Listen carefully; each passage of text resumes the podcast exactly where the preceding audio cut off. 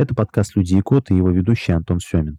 Каждую неделю ко мне приходят программисты, инженеры и предприниматели, которые рассказывают о важных технологиях и событиях в IT. «Люди и код» — это проект медиапрограммирования от Skillbox. Ссылки на медиа и наши соцсети вы найдете в описании. Обязательно подписывайтесь, чтобы не пропустить новые выпуски подкаста.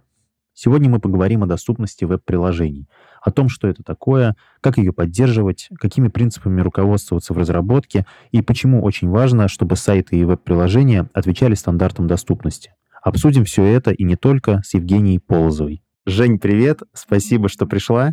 Расскажи, пожалуйста, немного о себе, э, чем ты занимаешься, э, где и кем работаешь, какими технологиями владеешь. А, привет, э, я работаю в ВКонтакте, фронтенд-разработчицей в UI. Это наша библиотека компонентов и, если более глобально, дизайн системы. Вот, соответственно, JavaScript, HTML, CSS, то есть все про веб. Э, если брать э, фреймворки JavaScript, то на React, получается, мы все пишем, поэтому плотненько очень с React работаю последние два с половиной года. А скажи, пожалуйста, вот традиционный вопрос, почему пришла в IT, как давно?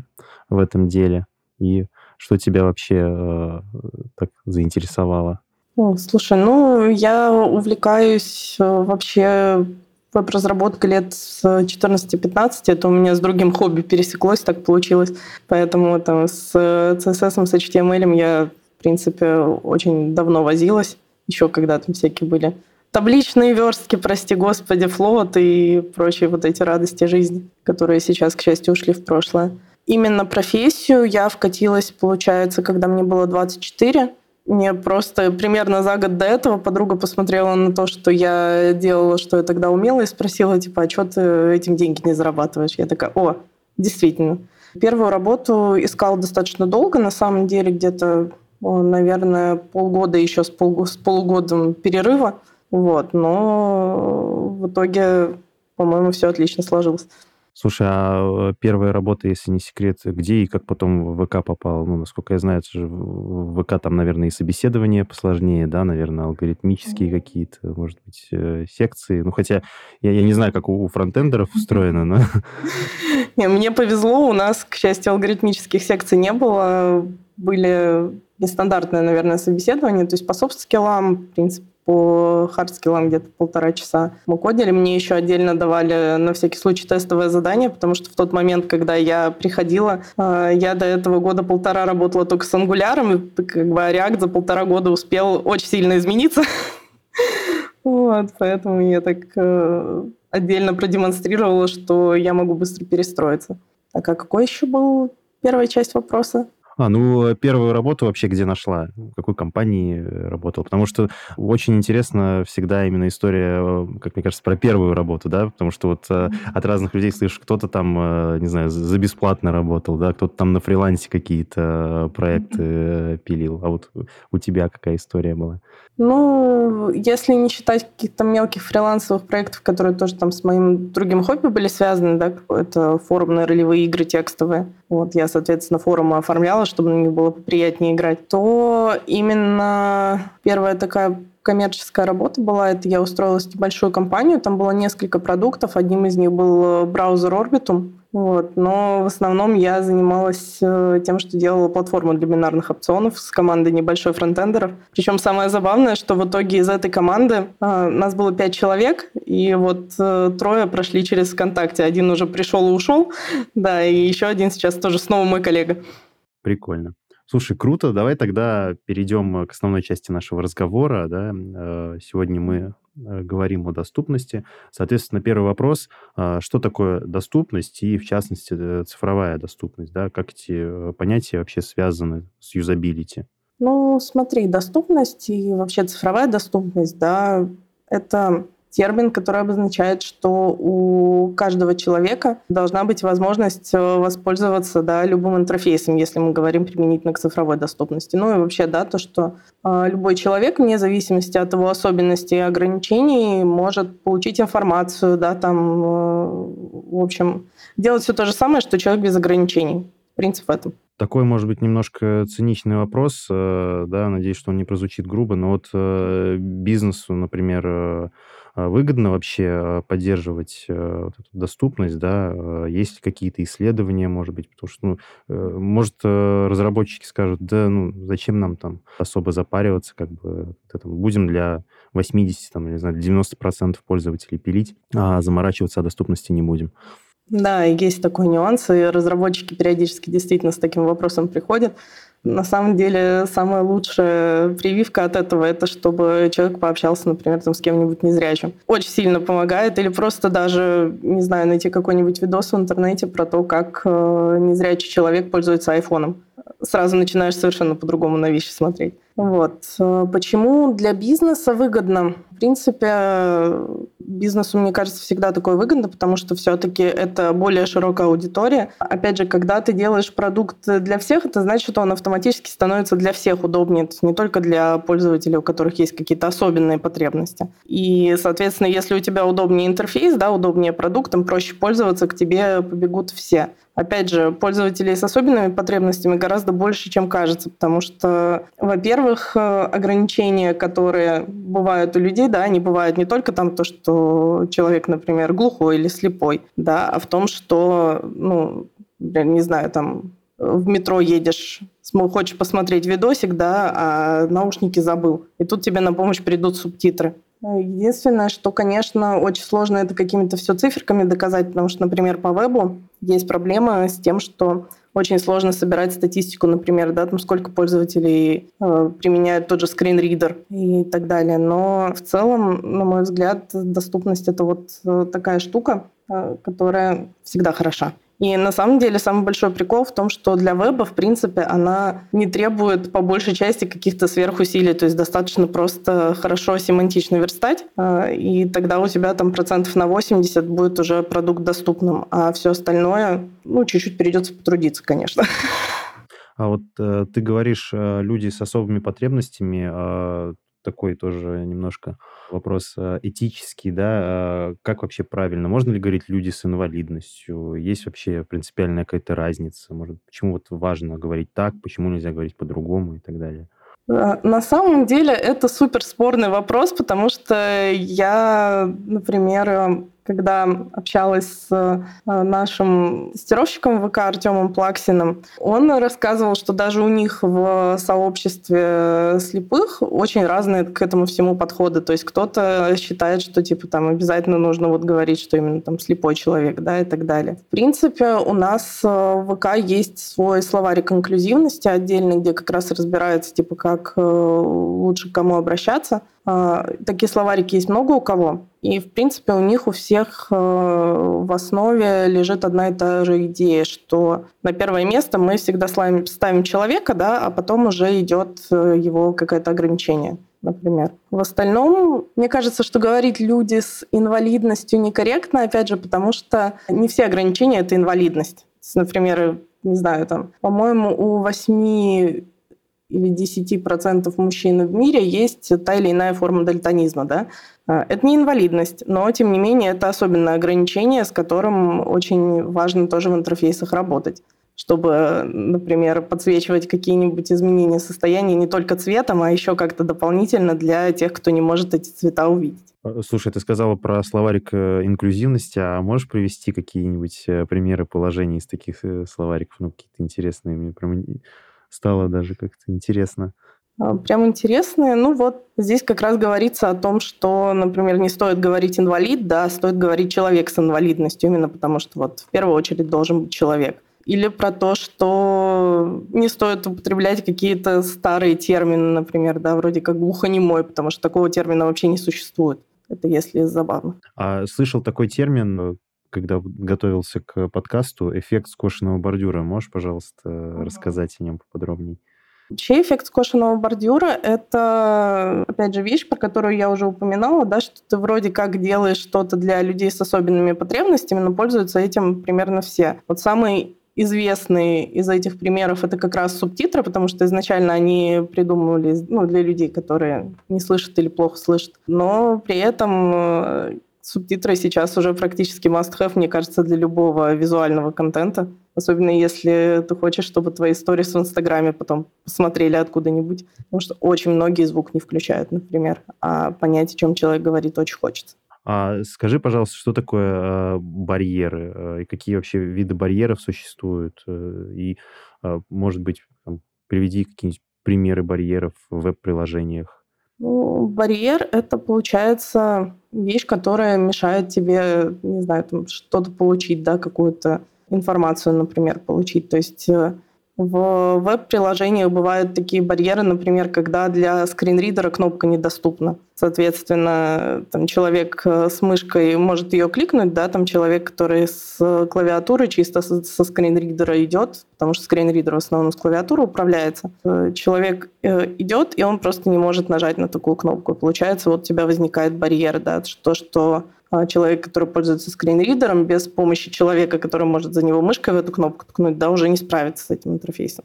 Давай тогда перейдем уже к э, таким глобальным, что ли, базовым вопросам. Да? Вот э, существуют ли некие базовые принципы доступности да, и э, стандарты, принятые во всем мире, которым э, следуют разработчики там, сайтов и веб-приложений? И если да, то какие?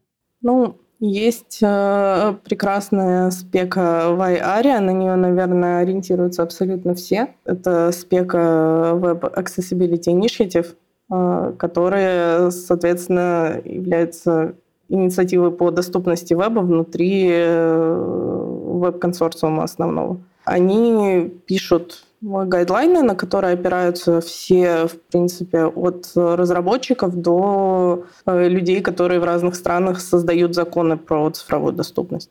Ну, если расширять, то, наверное, можно взять, э, в принципе, хоть спеку HTML, потому что семантический HTML, он тоже очень заточен под э, доступность, потому что на него ориентируются браузеры, и они у себя внедряют доступные штуки. А ты говорила, что э, чтобы сайты были доступными, достаточно соблюдать семантику. По большей части, да. А есть еще какие-то дополнительные меры, скажем так, которые усилят доступность сайтов, да, улучшат, помимо семантики? Да, есть специальная ария-разметка. Ария переводится как, ну, вернее, расшифровывается как Accessible Rich Internet Applications, то есть э, богатые доступностью интерфейса, да, как раз. В HTML это специальные ариатеги, которые можно добавлять э, к стандартным каким-то штукам, или наоборот, когда тебе нужно сделать что-то нестандартное, что браузер не поддерживает, а, чтобы скринридер понимал, э, например, с чем он вообще сталкивается, как бы как это пользователю озвучивать. Или наоборот, что не нужно что-то озвучивать. То есть тоже бывает такое, что есть какие-то лишние элементы, которые пользователю вообще не нужны. А можешь э, поподробнее вот про вот эти э, теги рассказать, ну, про которые ты только сейчас сказала? Там ограниченный набор какой-то, их немного, да, как я понимаю? Ну, как тебе сказать, их достаточно. А вот из них э, какие чаще всего используются? Там просто, вот опять же, когда готовился, как я понял, там, ну, две-три штуки, наверное, чаще всего используются, а остальные там уже в зависимости, как бы, ситуации. Ну, в целом, да. Э, на самом деле, самый большой прикол Ари это то, что они могут использоваться ну, не только в вебе, они могут быть добавлены, в принципе, в любую разметку, но в первую очередь они как раз для HTML придумывались. Вот. А так, из э, самых используемых лейблов, наверное, Aria Label, чтобы добавить э, для скринридера текст, например, в кнопку с иконкой, да, в которой нет другого текста. Aria Hidden я достаточно часто использую, как раз когда нужно попрятать какие-нибудь красивые красивые разделители, что-нибудь такое, что в себе вообще никакой семантической нагрузки для пользователя не несет, просто красивенько. Вот, чтобы пользователя скринридера эта штука не отвлекала. Да, мы, кстати, вот уже несколько раз да, упоминали скринридер, но даже не поговорили о том, что это вообще такое, потому что, например, я вообще с ним ни разу не сталкивался, да, и mm-hmm. уверен, что многие пользователи даже и не слышали о том, что такое скринридер. Вот можешь рассказать, что это такое, а, для чего он нужен, и правда ли, что он используется там, только людьми, э, ну, э, там, слепыми, да, например, слабовидящими, или может в каких-то других ситуациях применяться?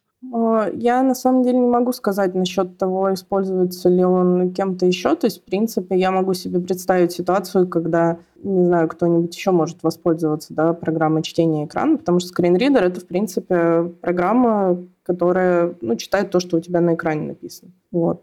Чисто теоретически, если у тебя отрубился монитор, наверное, ты можешь попробовать воспользоваться скринридером с тем же успехом. Это должно работать. Вот. Собственно, да, скринридер — это программа, которая помогает прочитать содержимое там либо веб-страницы, экрана, чего угодно. Их, в принципе, несколько есть.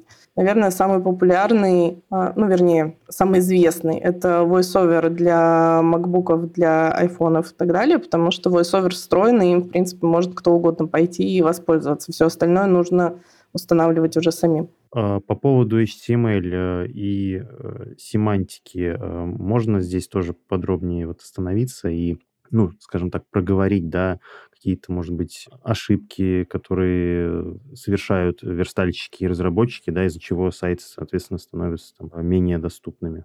Слушай, классика самая это когда пытаются кнопку сделать не на элементе button, а из чего-нибудь еще другого и при этом не навешивают как раз э, никакие на нее штуки доступности. Это, наверное, из самых таких опасных и вещей, которые моментально могут э, половину интерфейса просто отрубить, да, потому что, ну, если пользователь не может никак взаимодействовать с кнопкой со скринридера, то это больненько очень. Вот. В остальном, э, что еще? Очень часто не подписывают картинки, например, то есть это обычно решается линтером. Очень много где линтеры базово настроены так, чтобы тебя предупредить, что если ты используешь так инк, да, и не дописываешь к нему никакой альт, то картинка твоя недоступна будет. Не надо так делать, пиши, пожалуйста. В принципе, да, такого, чтобы прям глобального мне пока в голову особо не приходит, но вот из э, самых таких проблем это вот, вот оно. А есть какие-то правила, как надо картинки подписывать? Есть. Э, на самом деле должно быть э, супер краткое описание, в первую очередь, но оно должно быть понятное. То есть не просто там, да, например, мем с котиком, а, например, мем с котиком я обязательно выживу, да, чтобы пользователь, который не видит картинку, мог себе это, например, представить хоть как-то. Как тестируется доступность сайтов и веб-приложений? И тестируется ли она? Тестируется. Есть э, на самом деле классные даже автоматические штуки, они, правда, отлавливают примерно процентов 50-60 каких-то самых базовых ошибок как раз из серии, что вот там кнопка недоступная, картинка не подписана, что-нибудь еще такое но они очень сильно спасают, когда ты что-нибудь забудешь сделать, и потом такой, ой, действительно. Вот. Я очень часто, когда тестирую, еще пользуюсь э, встроенной в Chrome э, фичей, которая составляет дерево доступности. Там по ней можно посмотреть, типа, что у тебя там за элемент, как он будет озвучиваться. Даже скринридер по большей части включать не надо, это здорово. И на самом деле самое крутое, это, конечно, когда есть э, тестировщики, причем которые сами максимально заинтересованы в том, чтобы делать э, доступную вещь, потому что вот у нас, э, я уже упоминала, есть очень классный тестировщик Артем Плаксин, который сам незрячий, и он находит такие потрясающие вещи, мне иногда показывает, о которых я вообще никогда бы задуматься не могла. Самое прикольное было это, когда мы искали, почему у меня в, на VoiceOver, на моем маке все прекрасно зачитывалось, а у него периодически сливались, ну, исчезали пробелы и просто сливались слова между собой. Потом оказалось, что это как раз прикол разницы того, как скринридеры сами составляют вот это вот для себя дерево доступности, как они интерпретируют элементы. Очень интересная вещь. Тут тоже вот опять же, там, если бы не было человека, который в это пошел и проверил, я бы это никогда не нашла, например. А, э, скажи, пожалуйста, как э, вообще в ВК, раз уж э, я говорю с разработчиком из ВК, да, как вообще у вас, э, ну, какие стандарты существуют, может быть, внутренние, да, или правила по доступности? Отдельные, имею в виду. Понятно, что вы ориентируетесь на э, упомянутые тобой стандарты, но, может быть, есть еще что-то дополнительное. Ну, смотри, у нас конкретно в VK да, как в библиотеке компонентов, когда я накатывала доступность, мы, в принципе, для себя определили два критерия. Это что э, весь контент должен быть доступен со скринридера и что можно весь сайт пройти с клавиатуры. Соответственно, а, мы ориентируемся на это. В принципе, у разных бизнес-юнитов а, есть еще свои дополнительные, например, какие-то штуки.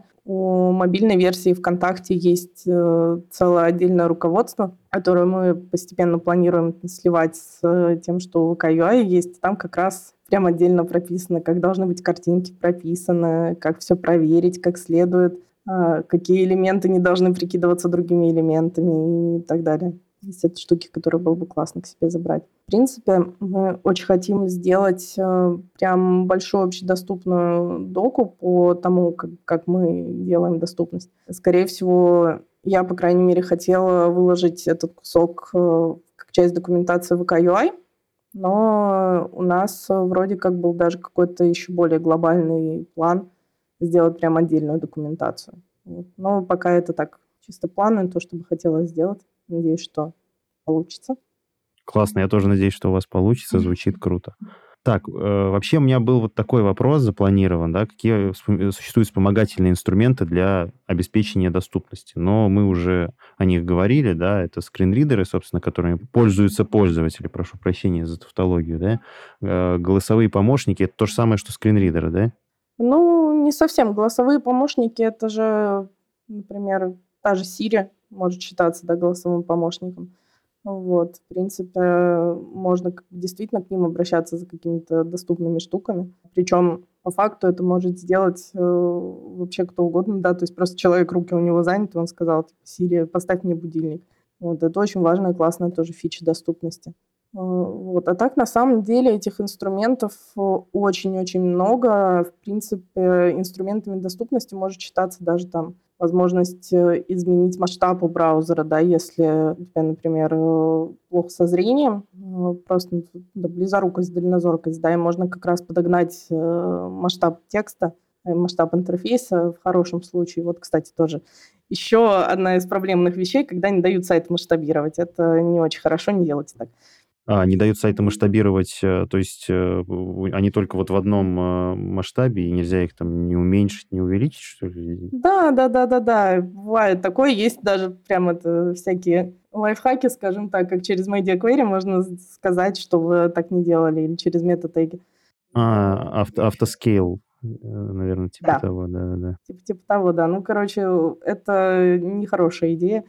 А, особенно учитывая, что сейчас еще же можно даже там на уровне операционной системы в том же телефоне да, поставить, чтобы у тебя шрифт был покрупнее или помельче. И было бы здорово, если бы интерфейс э, сайта на это тоже отвечал. И, в принципе, как бы, если стараться это красиво закодить, то это так и будет. Слушай, спасибо, что ты это сказала. Я как раз сейчас э, делаю сайты на тильде, и меня, наверное, закидают помидорами, но я всегда ставлю автоскейл, чтобы не было проблем. Ну, слушай, тильда... Мне кажется, на тильде иначе вообще будет мучительно больно. Там скорее... Ладно, не буду плохо говорить о разработчиках Они наверняка большие молодцы стараются. Так, хорошо. А скажи, пожалуйста, какие есть э, возможности, э, связанные, опять же, с доступностью у браузеров? Вот опять же, да, там все тот же Scale, там темная, светлая тема. Есть разные плагины, смотря как бы для чего нужны. Плагины эти есть разные, то есть есть те, которые, например, просто инвертируют цвета или окрашивают интерфейс в э, более Э, доступные цвета, да, как раз если у тебя дальтонизм, и ты чего-то не видишь, да, ты можешь подогнать это все.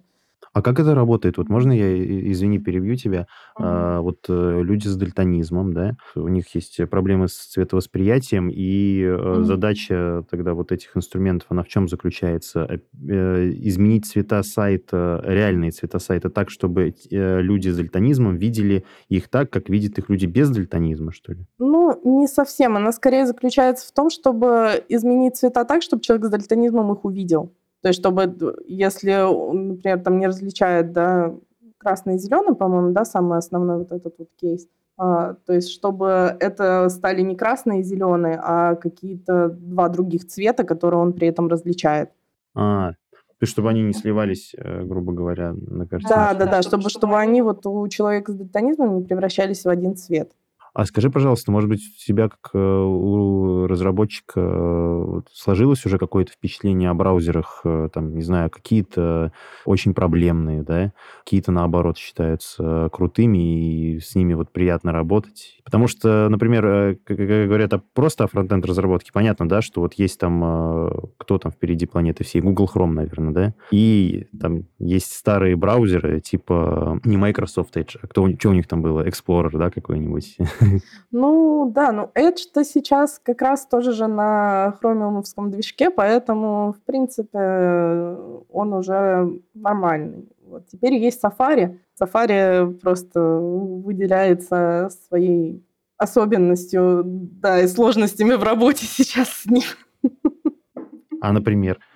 Ну, слушай, там какие-то баги иногда появляются совершенно из ниоткуда недавно новая версия выкатилась, мы что-то в VKUI патчили, я уже не помню сейчас на скидку что. Ну и, опять же, большинство хаков, которые сейчас есть, это для того, чтобы заставить Safari себя вести так же, как э, Chrome и Firefox. Вот. А, в принципе, в Chrome с фичами доступности достаточно приятно сейчас работать. У них есть э, тоже вот это дерево доступности, оно относительно недавно туда заехало, но относительно недавно, по хромовски это уже достаточно давно, в принципе. Вот. У них можно сразу там во встроенном пикере на контрастность э, цвета проверить, да, типа если у тебя там цвет текста и цвет фона, они прям выставляют вот эту вот градацию, которая показывает, типа, соответствует ли оно там спекам в аре или нет. Но, наверное, даже это и исторически так сложилось, и в целом, да, что самые крутые всегда фичи по доступности и в инструментах разработчика появлялись в Firefox. В принципе, оно до сих пор так и есть.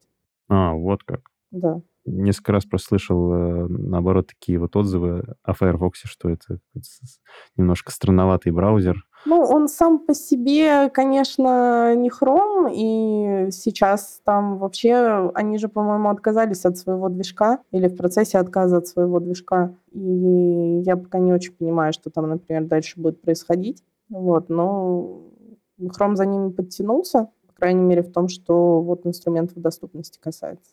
Ты упоминала, кажется, дерево доступности, да? Э, да Если да, не да. ошибаюсь. А что это такое? Мы же об этом не говорили еще сегодня. Да, это как раз в инструментах разработчика можно зайти прямо в стандартную как раз панельку элементов, и там, во-первых, внизу будет вкладка «Доступность», по ней можно посмотреть как раз вот это дерево, и можно включить э, прям на всю страницу это дерево посмотреть. У них там появляется тогда специальная кнопочка прямо во вкладке элементов, и по факту э, таким образом увидишь как бы ну, то, что по идее должен из браузера сделать скринридер, и что он потом зачитает для тебя.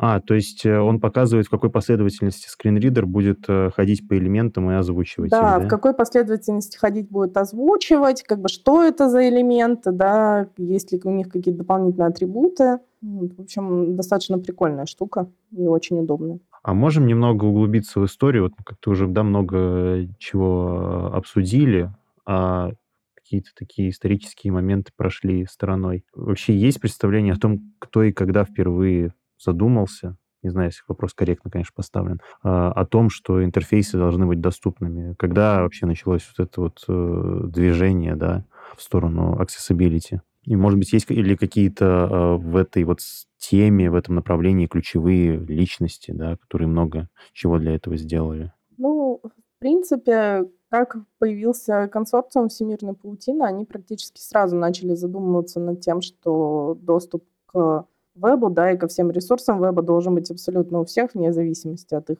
э, ограничений, какими бы они ни были. Ну, то есть это тот же Тим Бернерс-Ли тоже об этом говорил много. В принципе, как отдельный проект они завелись в примерно 95-96 году. Вот, и, собственно, так сейчас и существуют. То есть там самые первые спеки вообще выходили в 99-м, например. И они до сих пор э, продолжают э, их выпускать, да, как я понимаю? Да, да, да. То есть это все те же Web Accessibility Initiative, то есть э, они же этим же и занимаются. А вот такой глупый вопрос обывательский. Ну вот вроде бы как voiceover там, ну или скринридер, да, точнее. Вот он как и был там, сколько, 10 лет назад и больше, наверное, да, вот он до сих пор у нас есть каких-то новых инструментов, казалось бы, не появляется технич- с технической да, как бы, точки зрения. А какие еще можно а, создавать тогда спеки, там, дополнительные рекомендации? То есть э, если они их продолжают выпускать, значит, какие-то новые потребности в этом появляются? Вообще, да. То есть мне кажется, что первые спеки, они такие были заточены под какие-то тоже супер базовые штуки, и по мере развития всей этой инициативы, да, по мере развития инструментов появляется необходимость э, в том числе, например, описывать, э, как должны себя вести какие-то новые элементы интерфейса, да, которых раньше просто не было, потому что ну, нельзя было такое сделать в вебе. Вообще, в принципе, доступность это такой всегда немножко бесконечный процесс для всего. Нельзя, к сожалению, прийти один раз, э, сделать сайт доступным и сказать, ну все, мы теперь всегда доступны. За этим всегда надо следить, э, чтобы она не ухудшалась. И, в принципе, то, как развивается спека, как раз-таки этот процесс отражает, мне кажется, в том числе грубо говоря, доступность это такое идеальное состояние, да, к которому прийти невозможно, но все стараются, ну, должны стараться, да, будем а, так считать, сути, да, да, чтобы максимальное количество пользователей могло э, на равных условиях пользоваться сервисами. Да, все так. Я уже задавал вопрос по поводу базовых принципов, но мы там ушли немножко в сторону стандартов. Вот можем немножко резюмировать э, базовые принципы доступности, да, вот которые ну, просто нельзя игнорировать. Уже многие из них были озвучены, но хотелось бы, что ли, краткое резюме такое. Что я говорила до этого, то, что у нас должны быть э, кнопки все интерактивные, да, отовсюду доступные картинки подписаны. В принципе, можно сюда как раз э, добавить, да, то, что можно пройти весь сайт с э, клавиатуры, при этом у тебя фокус не скачет с элемента на элемент по всему экрану, да, как-то он логично перемещается. Что текст достаточно контрастный, что его можно прочитать. В принципе, тут буквально на днях как раз я посмотрела, 3 октября приняли в, как рекомендованный обновленный стандарт VCAG 2.2 можно сходить на него посмотреть, что они там еще к этому дописали. Да, обязательно ссылку приложим к угу. подкасту. Хорошо. Такой вот еще вопрос. Э, можешь ли привести примеры сайтов и приложений, которые можно было бы назвать эталонными с точки зрения accessibility? И если, опять же, э, ты можешь себе это позволить, противоположные примеры, на которые можно, ну, скажем так, критично, так, критически посмотреть. Слушай, не знаю, если честно, на вскидку ничего такого в голову не приходит. Что, ну, мне кажется, эталонного сайта или приложения с точки зрения доступности в принципе очень сложно добиться, потому что ну, это все еще да, какой-то продолжительный процесс. Э, в принципе, наверное, можно смотреть на сайты, например, американских государственных учреждений внезапно, потому что у них это все очень хорошо законодательно зарегулировано, и им приходится это делать доступным. Можно посмотреть, как они это делают. Обратных примеров, ну, я это давно не собирала. Сайты на тильде. Э, есть вариант, но на тильде на самом деле все не так уж и плохо, как кажется. То есть у них хотя бы вроде как кнопки — это кнопки. Все должно более-менее работать.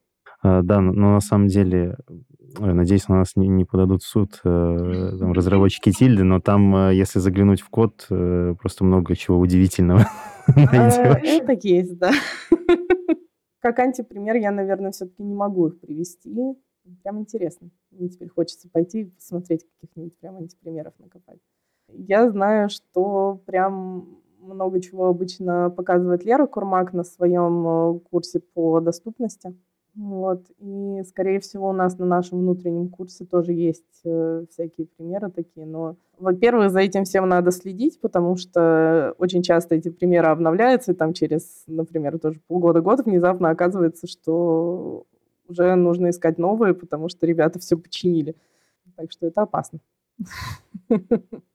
А, а ты э, упомянула законодательство, да? Как раз вот э, тоже хотел спросить, э, есть ли какие-то законы в России и за рубежом, да, которые э, ну, регулируют обеспечение доступности э, в сервисах? Ну, вообще, да, есть эти законы у нас, о чем очень многие забывают почему-то. За рубежом, конечно, это все намного лучше развито. То есть самые классные с законодательной точки зрения в этом плане это США и Евросоюз. Причем Евросоюз уже обязал до 2025 года э, стандартизировать э, подходы к доступности между странами, входящими в Евросоюз. То есть они прям приняли общее такое законодательство на эту тему. Вот, в принципе, это, как правило, три основные группы законов. Во-первых, просто о правах людей с инвалидностью, да, во-вторых, о государственных закупках, и, в-третьих, э, касающиеся каких-то отдельных отраслей и индустрий. Есть, э, в принципе, основные общемировые, так сказать, документы, да, это Всеобщая декларация прав человека, конферен... Конвенция о защите прав человека, Конвенция о правах инвалидов. В принципе, вот все законодательства государств, э, они берут свое начало вот оттуда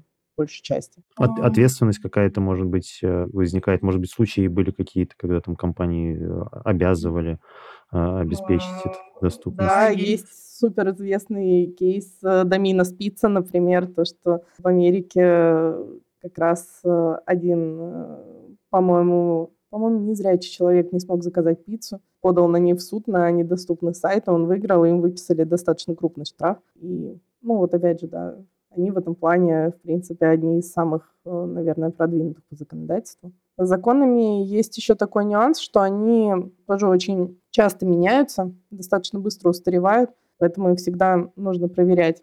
У нас э, тоже, например, есть, в принципе, два основных федеральных закона, которые регулируют доступность, да, и есть э, приказы Минцифры, есть новый проект этого приказа, и есть новый проект ГОСТа. В принципе, получается, законодательно все эти штуки регулируют доступность э, сайтов только для людей со слепотой и слабовидящих. Новые версии уже как раз построены на более свежих рекомендациях САК и охватывают аудиторию пошире. А еще, наконец-то, перестают рекомендовать делать отдельную версию сайта для слепых и слабовидящих, которую вообще никогда не надо делать. Надо просто делать хороший сайт сразу, один, для всех. А прям э, до этого были такие рекомендации или даже не рекомендации? Да, да, да, да. Прям у них там прям отдельная рекомендация, что типа делайте вот отдельную версию, где можно там все понастраивать, типа там шрифты, вот это все.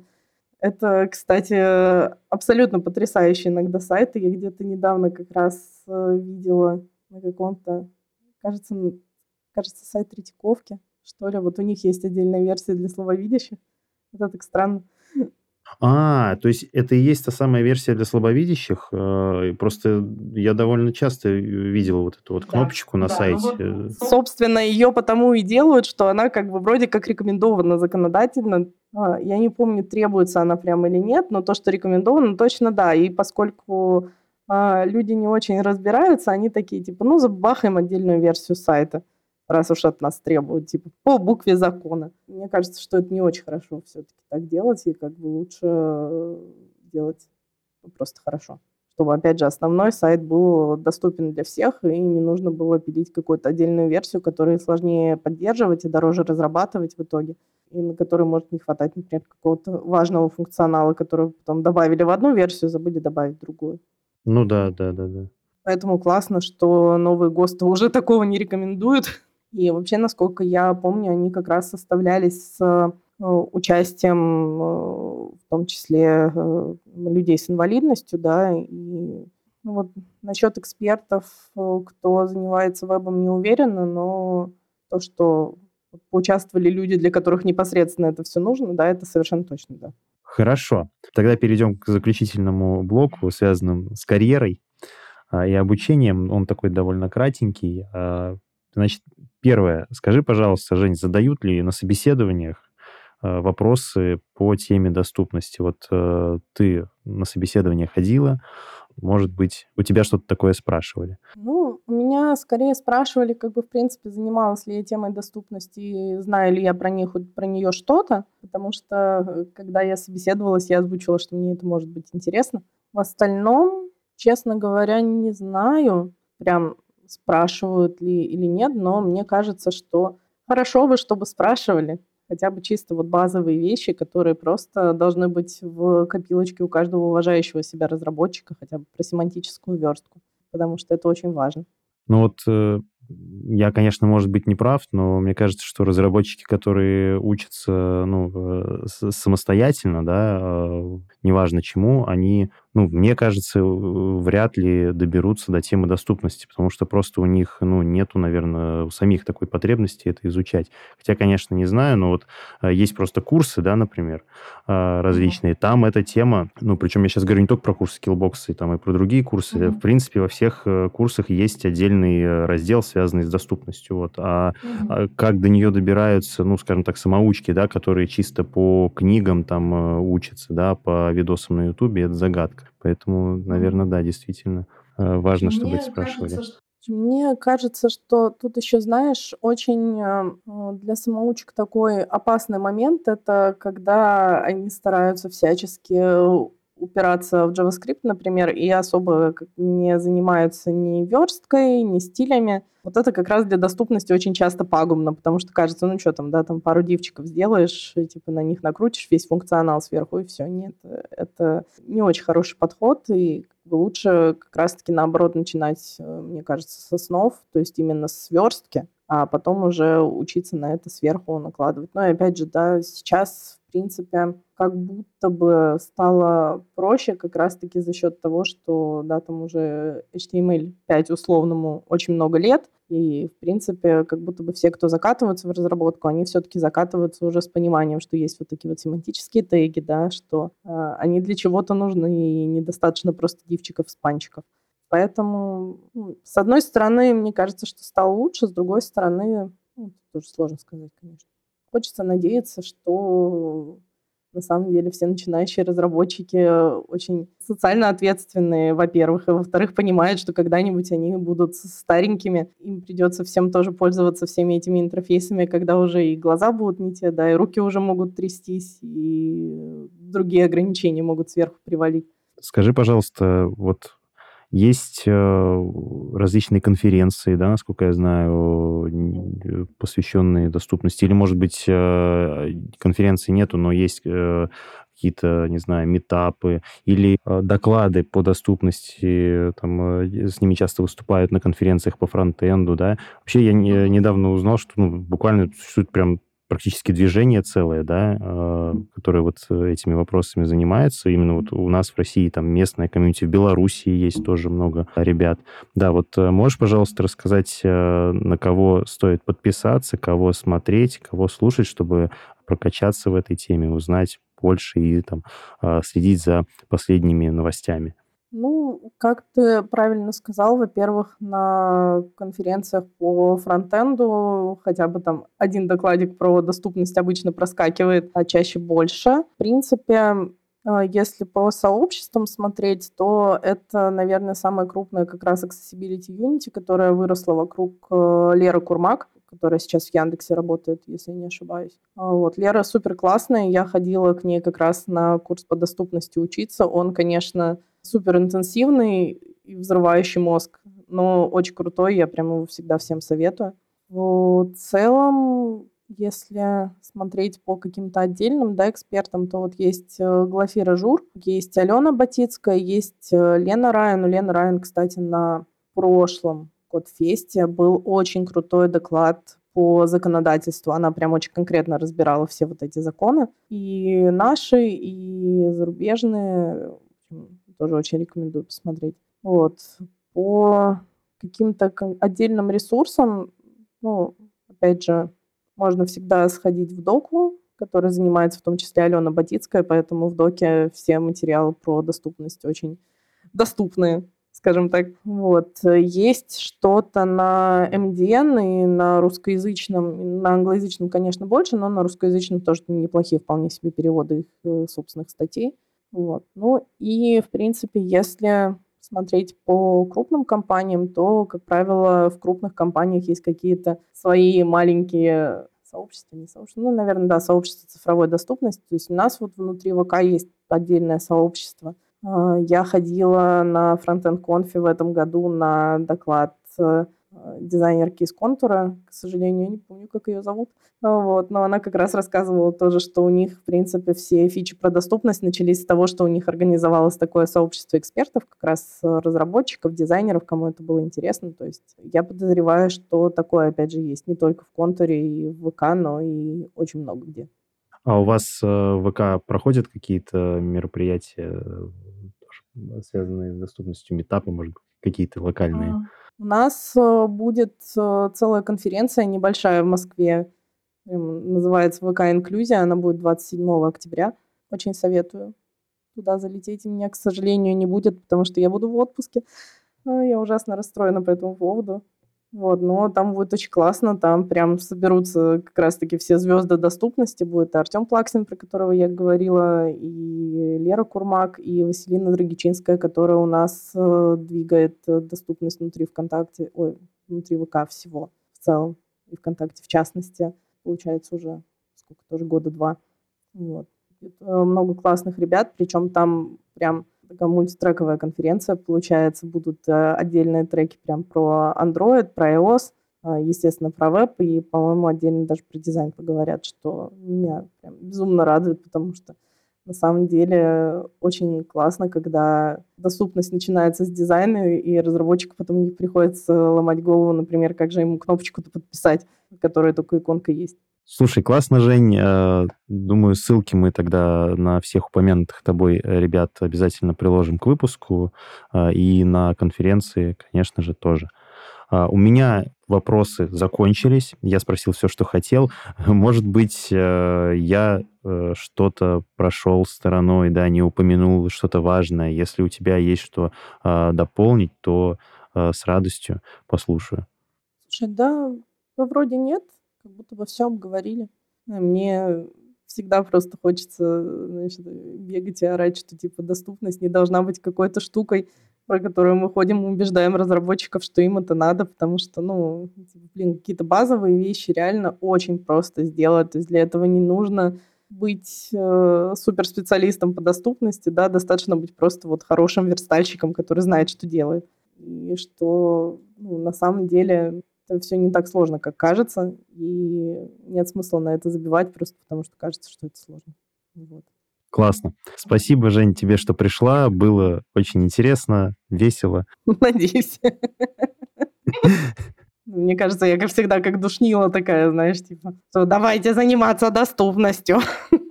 Для этого и нужен был выпуск. Я просто, например, сколько слушал э, подкастов там про айтишку, ну, не так много э, слышал выпусков, посвященных этой теме, подумал, что было бы, наверное, здорово, как бы, может быть, даже если там нас э, слушают э, профессиональные разработчики, которые там об этом либо не задумывались по какой-то причине, либо просто не знали, вот узнают, что это все, все на самом деле не так страшно и не сложно, но в то же время очень важно. Да, это, это, это здорово. Спасибо да, тебе большое. Да, да, да, тебе спасибо. С вами был Антон Семин. Ставьте звезды, лайки и пальцы вверх подкасту. Подписывайтесь на наши соцсети и не пропускайте новые выпуски. Хорошей недели.